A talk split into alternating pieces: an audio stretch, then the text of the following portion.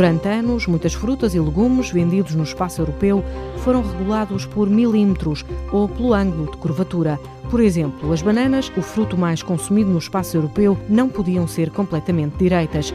O grau de curvatura foi, entretanto, abolido, mas ainda há medidas a cumprir. Não podem ter menos de 14 centímetros de comprimento, nem menos de 27 milímetros de espessura. Há exceções para as bananas produzidas na Madeira, Açores e Algarve. A banana portuguesa é mais pequena, mas muito doce. É que o tamanho, afinal, nem sempre diz tudo.